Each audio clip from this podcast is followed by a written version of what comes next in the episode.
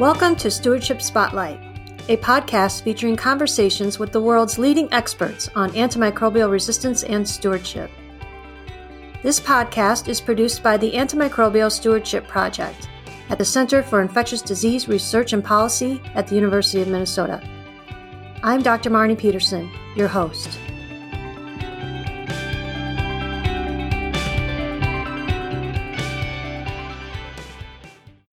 Today, I'm speaking with Dr. Brad Spellberg about making the discovery and development of antibiotics sustainable.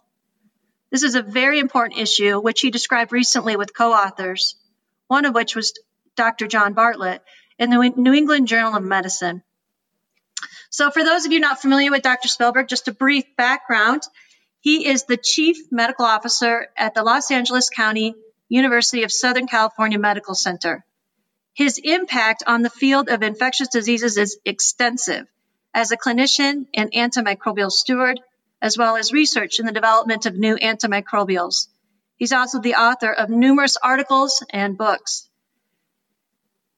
He has worked extensively with the Infectious Disease Society of America to bring attention to the problems of increasing drug resistance and decreasing new antibiotics. And we're going to be discussing some of his uh, important issues around sustainable antibiotic development that was recently described in the New England Journal of Medicine. So thank you, Dr. Spellberg, for joining me today. Thanks for having me. So we're going to dive right into this important topic. Brad, you've been speaking and writing about this topic for years now. And even in our first CIDRAP ASP webinar back in September 2016, you warned that the economic incentives for antimicrobial de- development don't coincide with good stewardship practices. Can you describe some of the key factors that have led us to this predicament that we're currently in? Well, I, the reason why companies aren't developing antibiotics anymore is, or uh, at least large companies, is that the return on investment is just not there to justify putting money into R&D in the antibacterial space when you can make way more money in the oncology space or dementia or arthritis or even in the anti-infective space for antiretrovirals or anti-HCV drugs. Many people focus on the fact that antibiotics are short-term therapies you take for a week and then stop. Um, people have also pointed out that we have stewardship, and so experts like us and the listeners to your podcast go around telling people not to use the new drug to save it for the people who need it, and that also depresses sales. But at the end of the day, the real underlying driver, I think, hasn't been as well recognized or discussed, which is that there are simply too many antibiotics on the market for there to be potential for you to have a half billion dollar year seller. The competition is really intense. There's dozens, many dozens, maybe upwards of 90 antibiotics on the market now. And when a new drug gets developed and approved, it's going to compete with all those other antibiotics. It may have a tiny niche of resistance to many of the other drugs, but each new drug that gets approved is going to decreasingly capture or capture a smaller and smaller slice of that pie. So essentially, at the end of the day, antibiotics have become commodities. And when I see people talk about how you should be able to charge 500 600 $800 a day for what is essentially a commodity, you sort of think, okay, so we've created a new flavor of bacon. And the small percentage of the public that doesn't like the current flavors of bacon, that's our market niche. And instead of charging $1.50 like Farmer John does, we're going to put this new flavor of bacon on the shelf and charge $500 a day. How much of that do you think you're going to sell? People need to realize that this problem is only going to keep getting worse. That every new drug that's approved is going to compete with every future drug that will be approved. Yeah, and can you also talk a little bit about with the incentives that have have occurred over the past call it the past decade to incentivize companies and even even startup companies to develop new antimicrobials. And these were specifically targeting multi-drug resistant organisms. Some of some of those companies have been successful in developing them bringing them to market. Uh, but because they are targeting multi-drug resistant organisms, of course, with good stewardship practices, they're, they're only used, they're held in reserve and only used in, in an emergency type situation. Yeah, so good points. I mean, I think the first thing I'll point out is that the idea that the crisis today is worse than it's ever been and is unprecedented is simply unequivocally incorrect. Our problems with antibiotic resistance have been around since antibiotics. We have gone through cyclical periods where multiple new antibiotics were developed. Industry sort of regressed away because the problem seemed solved. Resistance caught up. Industry came back. This is something that's happened several times over the last 80 years. There's nothing new about this crisis. There is nothing unprecedented about this crisis. Perhaps more importantly, things are substantially better today than they were 15 years ago. 15 years ago, MRSA was exploding into communities. We had not learned to use older antibiotics that had not been previously used to treat it, and we had many new antibiotics subsequently get approved to treat it. Just in the last five years, we have seen rates of approval at the FDA level that have not been seen since the mid 1990s. The pipeline is much more robust today than it was 15 years ago. 15 years ago, we found six antibiotics in development. Pew Charitable Trust says there are 42 in development today. That's sevenfold increase in 15 years. So people need to recognize that this is our window of opportunity. Things are actually substantially better today than they were 15 years ago. And we're going to have a period, and who knows whether it's a five year period, a 10 year period, where we can take a breath and really think about how do we fundamentally redesign how we do this so we don't keep going through these cyclical boom bust cycles where resistance cyclically catches up and actually smooth things out. This is our window of opportunity to do that. Many of the antibiotics that have been approved have either hit pathogens that we don't need new drugs for, or have hit the same pathogen over and over and over. So we've had five CRE drugs approved in the United States in the last four years. You don't need five drugs to kill one pathogen. This highlights, and what I think your question underscores, we have not accurately targeted our resource expenditures to where the unmet need is. We have not done a good job of making sure that the substantial public funds used to incentivize antibiotic development have been used optimally.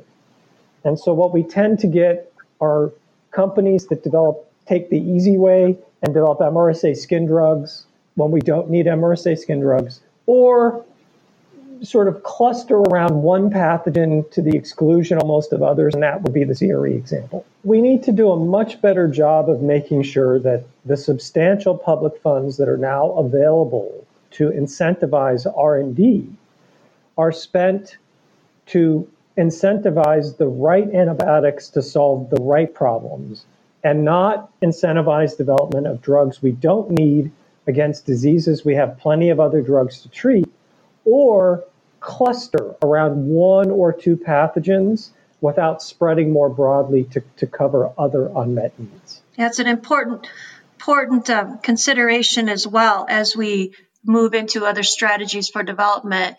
Um, I think also, as you mentioned before, is the role of historically the role of what you're able to charge for something to try to get a return on investment in addition to all of the incentive money that has gone into the development of these new antimicrobials. And I'm just talking historically and more recently, this came to everyone's attention with the um, biotech startup company Achaogen, which ended up filing for bankruptcy in April of 2019. So this really highlighted this area and brought it to everyone's attention. This company received FDA approval for plazomicin and also had a fairly robust pipeline. They had received extensive R&D funding, not only from investors as well as from the, you, the government and CARB-X. So clearly, the company didn't fail, but it was the, the marketplace of which these, these these antibiotics are being developed for that now need to be held in reserve. So the marketplace itself needs to change as well. Well, um, sort of yes and sort of no. So um, the first point is that Achaogen was warned by multiple experts over multiple years that clinicians do not want to use aminoglycosides. In the 80s and 90s, when aminoglycoside use was much heavier, they were the number one cause of medical malpractice lawsuits against infectious disease practitioners. Not even so much for the renal failure, but for the ototoxicity. We, multiple people, warned them this was going to be, at best, a niche seller. You were never going to sell $100 million a year of plazomicin, ever. Um, aside from the fact that it didn't differentiate fabulously well from amikacin, which covers a meaningful proportion of CRE anyway. It, it, it Plazo does differentiate some, but it's not transformative. It's an incremental advance over amikacin for CRE. And it's an aminoglycoside.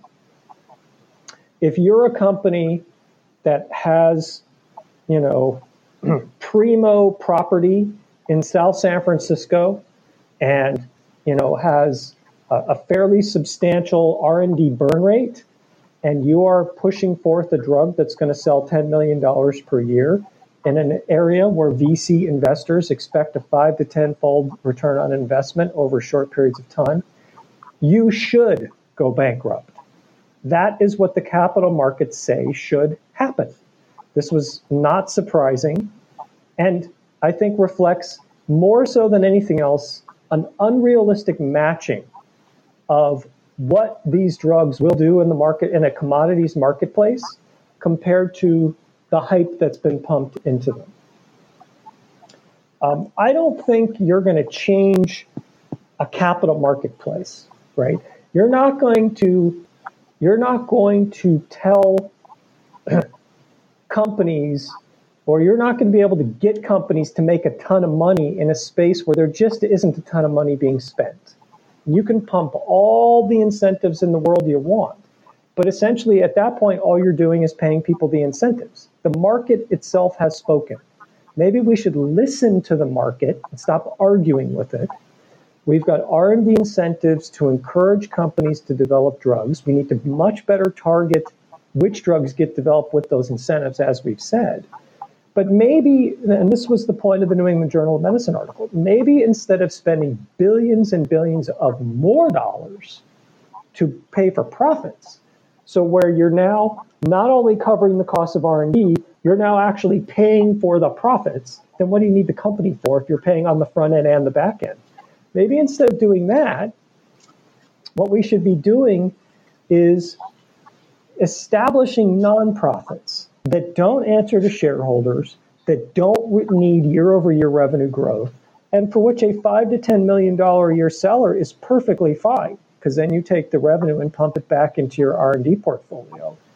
And let the nonprofits use the same push incentives that for-profits are currently using in a more targeted way and then not have them have to sell $200 million a year to make their investors happy maybe that's a more sustainable approach that actually accepts the reality of a capital commodities market rather than trying to convince a market that it isn't a commodity when it actually is. Yeah, I want, and I want to get in. I, that's a good segue because I want to transition into the actual uh, some of the information that you've described in New England Journal of Medicine article. Uh, and so we're going to get into describing what was actually in this New England Journal of Medicine article, where you did describe and suggest a nonprofit model that, that would have certain advantages to the current entrepreneurial and capital markets. So, just describing some of the pros of such a model and maybe just um, how this can intersect or how this is similar to some of the CARB-X programs or the TB Alliance, how it's similar, different, how they would intersect some of your comments there. Yeah. So the first thing is, what are we? You know, there's been a lot of confusion, some of which I think is intentional because the idea is very threatening to people who have deep vested capital interests in the current model. Certainly, even even some of our specialty leadership societies um, or specialty professional societies that are deeply vested in the current model have been very threatened by this idea. So let's talk about what we're talking about here. We're not talking about what CARB-X does. We're not talking about a nonprofit that takes funds from other people and then distributes them to companies to fund development. We're talking about establishing nonprofits that internally do their own discovery and development of new antibiotics. So, really, what we'd like to see sort of take an old school pharma model where you have, say, 15, 20, 30 FTEs in a disease area that run the gamut of expertise necessary to develop a drug. In this case, microbiology, animal toxicity, animal model testing, medicinal chemistry, etc. And have them live in a nonprofit organization whose mission is to discover, internally discover, and develop new antibiotics that hit critical unmet needs. The organizations would hopefully live off an endowment so that there was a substantial endowment made and base R&D expenditures live off the interest of the endowment so they don't erode into the endowment but have a renewable source annually to pay for those FTEs. The additional costs of research would then take advantage and leverage existing push incentives like CARB-X, like NIH, like DoD, BARDA, the Wellcome Trust, etc. To do the actual research work beyond the work of the, the FTEs that are that are covered by the interest from the endowment. The advantage of this model is that you bring together a team of experts the way that pharma used to have them, but they don't have to meet satisfy shareholder demand. In 2011, when I was on the Pfizer Anti-Infective Advisory Board, I asked Paul Miller at the time, who was the director of the program, senior VP and director of the program, are you worried Pfizer's going to get out of the business? Because all the other big companies are. And his answer was, no, I'm not worried. I asked our CEO, and he says, Pfizer's been in antibiotics since penicillin, and Pfizer will always be in antibiotics. Well, two years later, there was a new CEO, and that CEO dumped the program. And that's what always happens.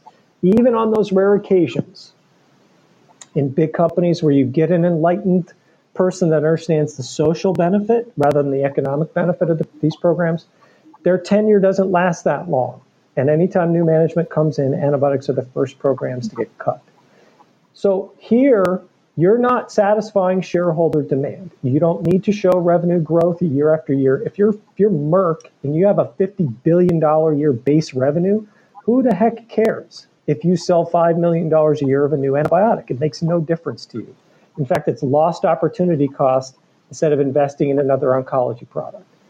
If you're a small VC backed company and the expectations have been set for $300 million a year and you sell 20, you're going to go bankrupt. You're not going to make it. Nonprofits don't answer to shareholders and they don't have to make hundreds of millions of dollars on a drug. Single digit to low tens of millions would be extremely helpful for them to feed back into their R&D pipeline. Would allow them to focus on the mission without worrying about shareholder uh, value, and would allow them therefore to focus on drugs we need in small market niches without trying to take a drug that could have been important and instead pumping it into an MRSA skin profile because you think you'll sell more drug that way. That's basically the essence of what we're talking about. How do you how do you envision um, in, in your conversations and in the writing of this article? How did you envision that that initial funding, where that initial funding would come from, to create the the non for profit entities? Yeah, so that's of course the challenge. Now I should point out you mentioned the TB Alliance. The TB Alliance exists. Yes. The TB Alliance is not necessarily doing internal discovery, but they're doing the development work, much like we're talking about, and just had a huge success with pretomanid. P is now starting to do, in the UK, is now starting to do some contracted internal discovery work. We're starting to see these models come to the fore. I do think this is the future. I think that the for profit model will become less important. It will never be gone completely, but I think it will become less critical as nonprofits step to the fore. How did the funding come? The funding comes from one of two places. You either need rich donors or foundations like the Gates Foundation, which backed the TB Alliance, uh-huh. or you need government. And you know, CARB-X was founded was funded by government. There's no reason government couldn't fund startups. Um, uh, uh, sorry, nonprofit startups. And so what we've said in doing the Journal article is if you think about sustainability, and by the way, there's a whole other aspect here I need to touch on, which is the current economic reality of healthcare. Um, if you think about sustainability, we feel that it may be a much better investment to take a billion dollars and seed three nonprofits to do what we've discussed with substantial endowments to live off the interest from those endowments for their base R&D burn rate than to have to pump one to two billion dollars of pull incentives into every new antibiotic that comes along in a per, in perpetuity. Layered underneath all of this are some ugly economic realities that people that keep pushing pull incentives don't seem to want to admit. The United States is $22 trillion in debt. We're running trillion dollar deficits. Neither of those things were true 15 years ago when we were in major crisis and pushing for incentives. Healthcare eats nearly 20% of our GDP and it eats so much of the federal budget as to nearly cripple the ability to spend federal dollars on virtually anything else. Our patients are dealing with a crisis of homelessness, a crisis of lack of access, a crisis of pricing and affordability. The reality is, if you said, what is the number one problem in the United States in terms of healthcare? Antibiotic resistance is not number one. This is, and so what's the point of all this? Are you really going to be able to convince the American taxpayer that in an era of $22 trillion of debt and trillion dollar deficits and huge expensive healthcare costs and terrible healthcare access and bad healthcare outcomes, that where the taxpayer should spend more of their hard earned tax dollars is to pay for profits for for profit VC backed companies and large pharma companies, particularly in an era where pharma is really disliked by most of the public.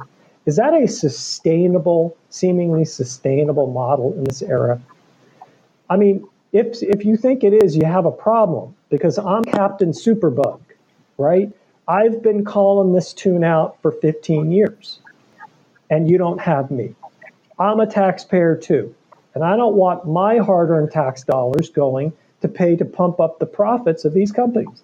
So if you can't even convince me of that, what's your, what's your chance of convincing the average American taxpayer that that's what their hard earned tax dollars should be used to, to, to spend on?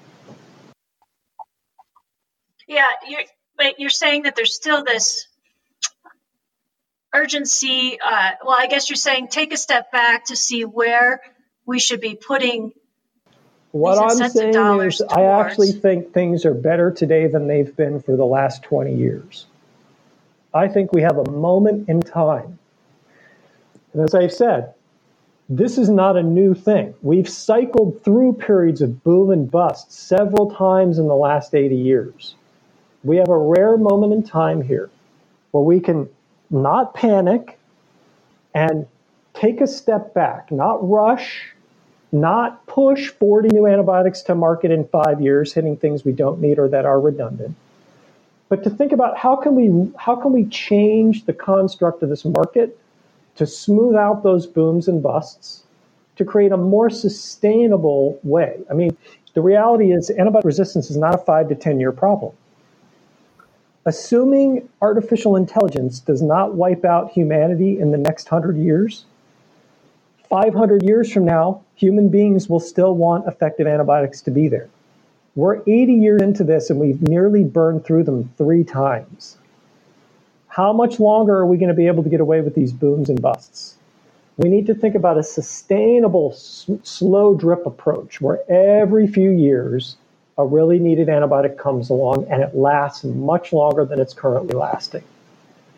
I don't think this is the time for us to say let's put billions of dollars of new incentives into place to pay for profit for companies. I don't think you're going to get the American public to agree to that. I don't think it's a wise use of American taxpayer dollars.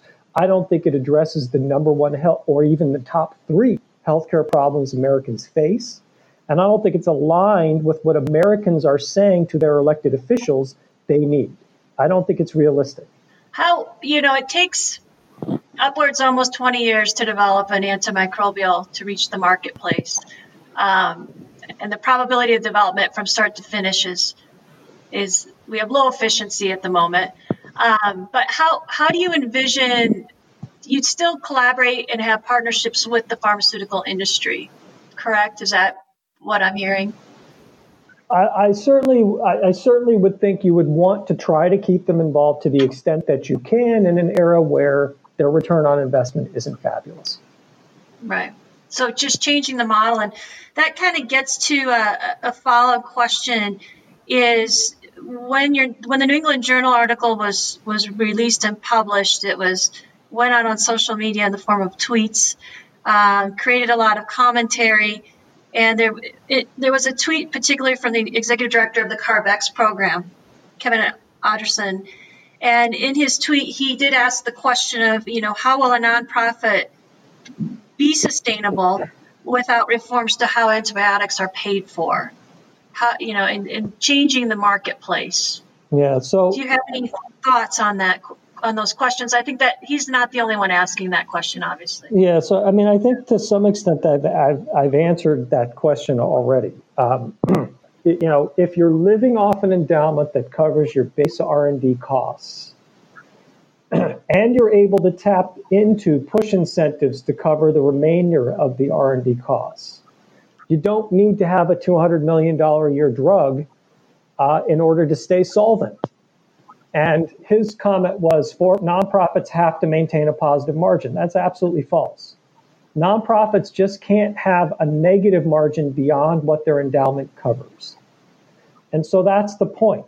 If a nonprofit is able to use push incentives to pay for the bulk of the R&D costs, while its base R&D costs are covered by its endowment, by the interest off its endowment, and it brings to market a drug that sells $15 million per year, that's a huge win for that for that nonprofit. It can then take those revenues and feed them back into its endowment and its R&D expenditures. For-profit companies answer to VC investors. They answer if they're large companies to their shareholders that expect them to show year-over-year revenue growth. Look, if you're Merck and, you're, and you have $50 billion a year in revenue, you might say to yourself, I'm fabulous. I'm making $50 billion a year in revenue. But the reality is your shareholders don't care. They're saying, "What have you done for me lately? If you made 50 billion in revenue last year, you better get to 55 this year or you're in trouble." If the nonprofit model gets you out of the trap of having to show year over year revenue growth in an environment where antibiotics simply don't sell like that. You're not going to get antibiotics to sell like that. Yeah, I think that's a that's a good explanation, and you you wouldn't have the pressure to sell at the higher margin and would make the uh, antibiotics available as needed, but they would need to sell at the at the predictions and the higher costs that they currently are at. I also think it's much easier to to it, the public can much easier understand the need to support a nonprofit that's meeting the public's needs than it is to put taxpayer money into for-profit companies to pump up yeah. their profits. I mean, I, I, I just I, I think that is so deeply out of touch with what Americans are saying their healthcare needs are right now. What, Americans are furious over the costs of healthcare generally and the costs of pharmaceuticals specifically. I mean, I just I like I, as the CMO of a huge public hospital, when I'm when I'm on medicine, last time I was on medicine, more than half of my admissions were homeless patients. Okay, they need housing, they need access to care that I don't think people are there. I think people are in an echo chamber and they're reinforcing their own message from this very narrow point of view of antibiotics, antibiotics, antibiotics, antibiotics. We can convince the public to spend money on antibiotics. I don't think they're dialoguing with patients I don't think they're dialoguing with frontline physicians who are caring for those patients. It just feels deeply out of touch. To, to be honest. One of the reviewers for, at the New England Journal of Medicine thought that our article was too pro pharma, said that we felt deeply out of touch by even suggesting that incentives should be considered for pharmaceutical profits. Our message was we, we actually are not suggesting that, but but you just think about the, those discrepancies is what because you're accurately describing the social media response to the New England yeah. Journal article, but one of the reviewers actually thought we were too pro pharma. So it's it's really we need to keep dialoguing. We need to be open to these challenges ahead and how new models could come to the forefront to create sustainable development. Do you have, just to close, and I know we could talk about this much more, but we'll probably have to have you back for another podcast here. Um, do you have any future final closing and future predictions or some of the challenges you see ahead? Um, maybe, maybe just talk a little bit about where you think this will be going forward in the next couple of years in the future. Well, we do have other thoughts. They will be coming forward hopefully soon. And we and, and would be delighted to do a follow up podcast to talk about those other thoughts. Um, I think that in short, um, antibiotic resistance is never going to go away. It's always going to be with us. It's always going to be a challenge to discover new antibiotics, and it's getting increasingly hard to do that. We need, we have a moment in time here where we have a bunch of CRE drugs that have been approved. MRSA really is not an antibiotic problem anymore. VRE is not an antibiotic problem anymore. Uh, we have drugs in development for other serious gram negative pathogens, right? That we're way ahead of where we were 15 years ago. Our pipeline is much more robust than it's been for the last 20 years. This is the moment for us to seriously rethink how should we do this in a sustainable way that gets us out of these boom bust traps? And I do think nonprofits, they're not the only thing that needs to happen, but I do think nonprofits are more compatible with what the capital markets are saying is the reality. I think they're more compatible with a commoditized market. I think they require much less massaging to get drugs that we need um, at relatively small market sizes than the traditional entrepreneurial model. Not to say to the exclusion of, but in partnership with. I think over time, the nonprofits will become increasingly important in this space. And I would urge people to, in dialoguing, to really consider multiple points of view because I think that that a lot of the dialogue around this space has been very almost exclusionary to some extent. And as someone who is admitting patients to the hospital on a general medicine service fairly frequently, the dialogue that's happened does not feel in touch with what my patients tell me they need, with what the, the frontline physicians that my hospital tell me they need. It just it doesn't feel in touch with what Americans are saying they need right now. So I would I would just encourage a more open and inclusive dialogue uh, than we've had in the past. Yes, it's, that's a good way to close, and also just including, uh, starting to include other stakeholders yes. as well, and keeping your mind open. Uh, well, Dr. Spellberg, I want to thank you so much for your time today to discuss your continued efforts in new approaches into exploring sustainable antibiotic discovery and development.